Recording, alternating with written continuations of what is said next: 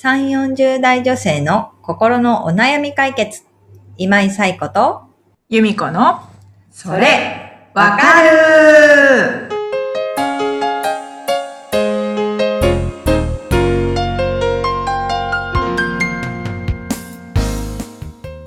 はい、というわけで、12月第4週のそれわかるが始まりました。皆さんこんにちは。こんにちは。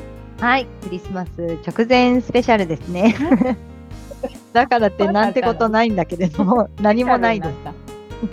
通常のはい、それわかるでございますけれどもね、皆さんもうちょっとウキウキしてきてる頃でしょうかね。ということで。はい、お悩みお寄せいただきましたので、ゆみこさんご紹介をお願いいたします。はい、はるるさん46歳の方からです。はい、先日娘さんが留学した方のお話を聞いて、私も留学中の息子を思い出しました。息子だからか全く音沙汰もなく、こちらから連絡をしないと安否もわかりません。頼りがないのは元気な証拠と親としては割り切っていますが、もしかして冷たい親なのかなと思ったりもしました。子離れしすぎてると子供が小学生ぐらいの頃から周囲に言われていましたが、もう少し愛情をかけた方が良いのでしょうかというお悩みをお寄せいただきました。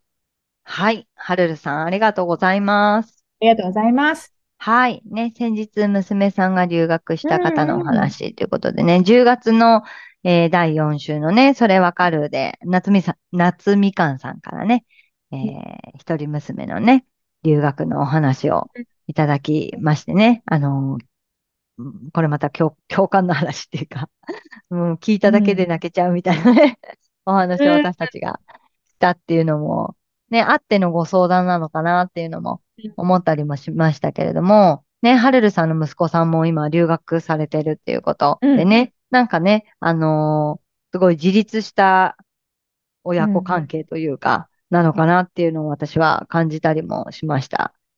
でね、なんかもうちょっと愛情かけた方がいいのかなって思われたっていうことなんですけどね。まあ息子さんのね、ご年齢とかもちょっとわからないので、あれですけれども、小学生ぐらいの頃から、子離れしすぎてるって、ね、周囲に言うっていうところで。なんかでも、はるるさんとその息子さんの距離感って、ね、周囲から見たら子離れしすぎてるみたいなのはね、あったかもしれないけれども、その子離れしすぎてる周囲から見たらね、そう見える関係性を、まあ、息子さんがどう受け取ってたかっていうところなのかなっていうのは思ったりもしますけれどもね、なんかこう、まだまだ親離れしたくないのに、すごい親が子離れしてて、寂しい思いをしてたのか、それとも、まあ、心地よい距離感というか、ちょうど良い自分と親はこういう距離感の中で、でも、なんか子離れイコール愛情がないっていうことではないと思うんですよね。子離れしてるけれども、ちゃんと愛情は感じていたのか、みたいなところとかもね、あると思うので、なんかその辺でね、息子さんがこう、特に何も感じてないのであれば、全然問題ないのかなっていうのは、思ったりもしましたけどね。なんとなくね、でも連絡しないと安否もわからないみたいなね、ところで、別に全く連絡してないわけじゃないんだなっていうのも思ったりするんですよね。ね、これがね、連絡もしないし、安否もわからないみたいになると、ちょっとね、心配になったりもするけれども、あ、元気かなと思って連絡したりとか、まあ、何かね、用事があって連絡したりしてるのかなっていう感じではありますけれども、なんかね、ちゃんとこう、頼りがないのは元気な証拠だって、こう、それって、なんだろうな、息子さんを信じられてるからこそ、心配にならずに、こう、連絡しないっていうことなのかなっていうのは思うんですよね。だから、はるるさんと息子さんが、今の距離感で特に居心地の悪さとかがないのであれば、愛情をね、もっとかけた方がいいってことはないかなっていうのは思ったりもしました。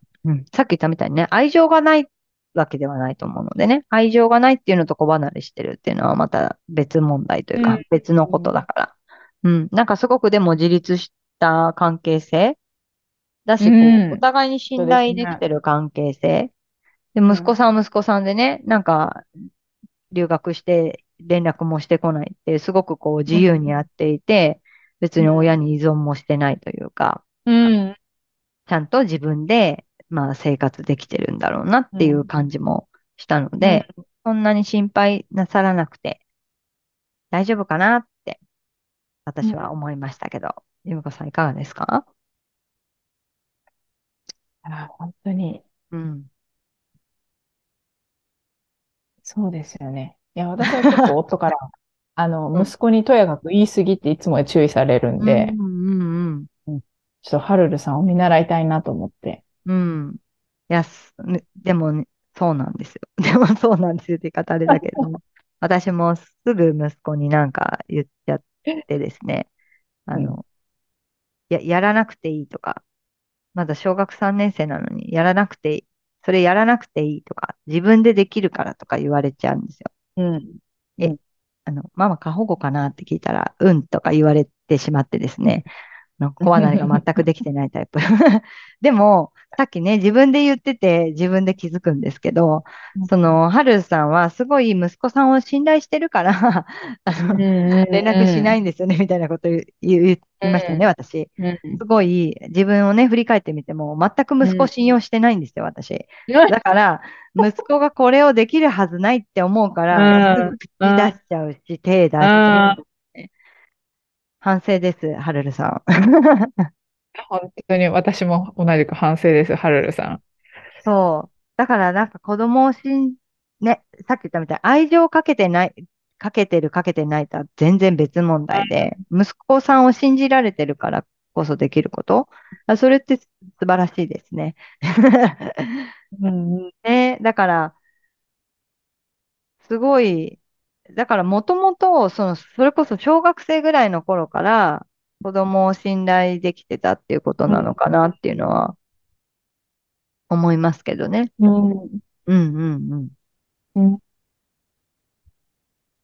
でも逆を言うと、由美子さんの旦那さんは、息子さんにそんなあれこれ言わないってことですよね。やるから、できるからって感じ。ですか？ほっとけって、お前は息子をどうさせたいの？夫から見ると妻が息子を何かにさせたいと思ってる。どっかさせたいと思ってる。ぐらい手と声をね、出しちゃってるみたい。そう。ですか？って、いつも言われるんですよね。そう、はるるさんのちょっと距離感を学ばねばって感じですね。そうですよね。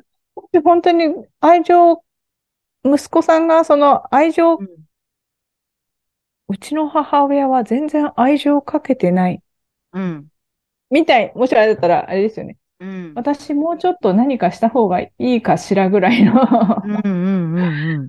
私、愛情足りてないかしらみたいな。いや、別に的な。じゃあ、いっかっていうね。いっかっていうところですよね。そう。一度息子さんに聞いてみてもいいかもしれないですね。お母さん、ちょっと一回行った方がいい？いや、みたいな。別に。かもしれないしね。来てくれるの？っていうね、もしかしたら喜んでくれるかも。なるほど。こういうの求めてたんだみたいなね。もしかしたら気づくかもしれないし。ね。ちょっと息子さんに聞いてみてもいいかもしれないですよね。ねえ、なんかもう子離れ、親離れみたいなこととね、愛情深いかそうじゃないかみたいなことってね、なんか距離感みたいなところって難しいですね。でも、やっぱり親子間の中でのちょうど良い距離みたいなものってあると思うので、はるるさんと息子さんの距離感みたいなところをね、一度息子さんに聞いてみてもいいかもしれないです。でももしかしたら、それこそね、逆に連絡くれないってことは自分を信じてくれてるんだって感じられてるんだったら、しっかりね、信頼してるっていう気持ちもそうだし、愛情も伝わってるんだと思うし、それって多分親に信頼されるって嬉しいことなんじゃないかなって思うんですよね。だからしっかり愛情をかけてきたんだなっていうことにもなるのかなと思うので、ぜひご自身で息子さんに確かめてみていただけたらと思います。ね、というところで、はい、なんか親子関係みたいなね、ところで2023年のそれわかるが決まったでしょうか。はい。ね、はい。ね、でももう23日、あと1週間。そうですね、1週間。ちょいで。はい。今年が終わるわけですけれども。ね、ここからがね、なんとなく本当に気ぜわしい。クリスマス終わって突然街がお正月になって、みたいな。お掃除しなきゃで気づいたら年が明けて。まあ私の話ですけど、これ、こんなに慌ただしいかどうかは別として皆さんがね。でも、これからね、なんかこう、ちょっとね、ざわざわしつつ、新しい年みたいな、こう、枠感みたいなのも感じられるところではあると思うので、ぜひ、皆さんも、どうぞ、良いお年をお迎えください。はい。ね、その中でなんか、もやもやしたら、お悩みをお寄せください。ということで、はい、ゆみこさん、お悩みのお寄せ方、お願いいたします。はい。番組では皆さんからのお悩みをお待ちしております。番組ポッドキャストの各エピソードページにリブラボラトリー公式 LINE の URL を載せています。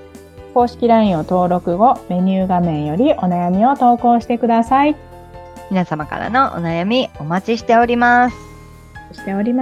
はい、ということで、2023年も最後となりました。ね、皆様ありがとうございます。あっという間でございます。ありがとうございました。あ、最終回ではないです。また来年もぜひ、はい、元気にお会いしたいなと思っておりますので、ぜひぜひお付き合いくださいませ。はい。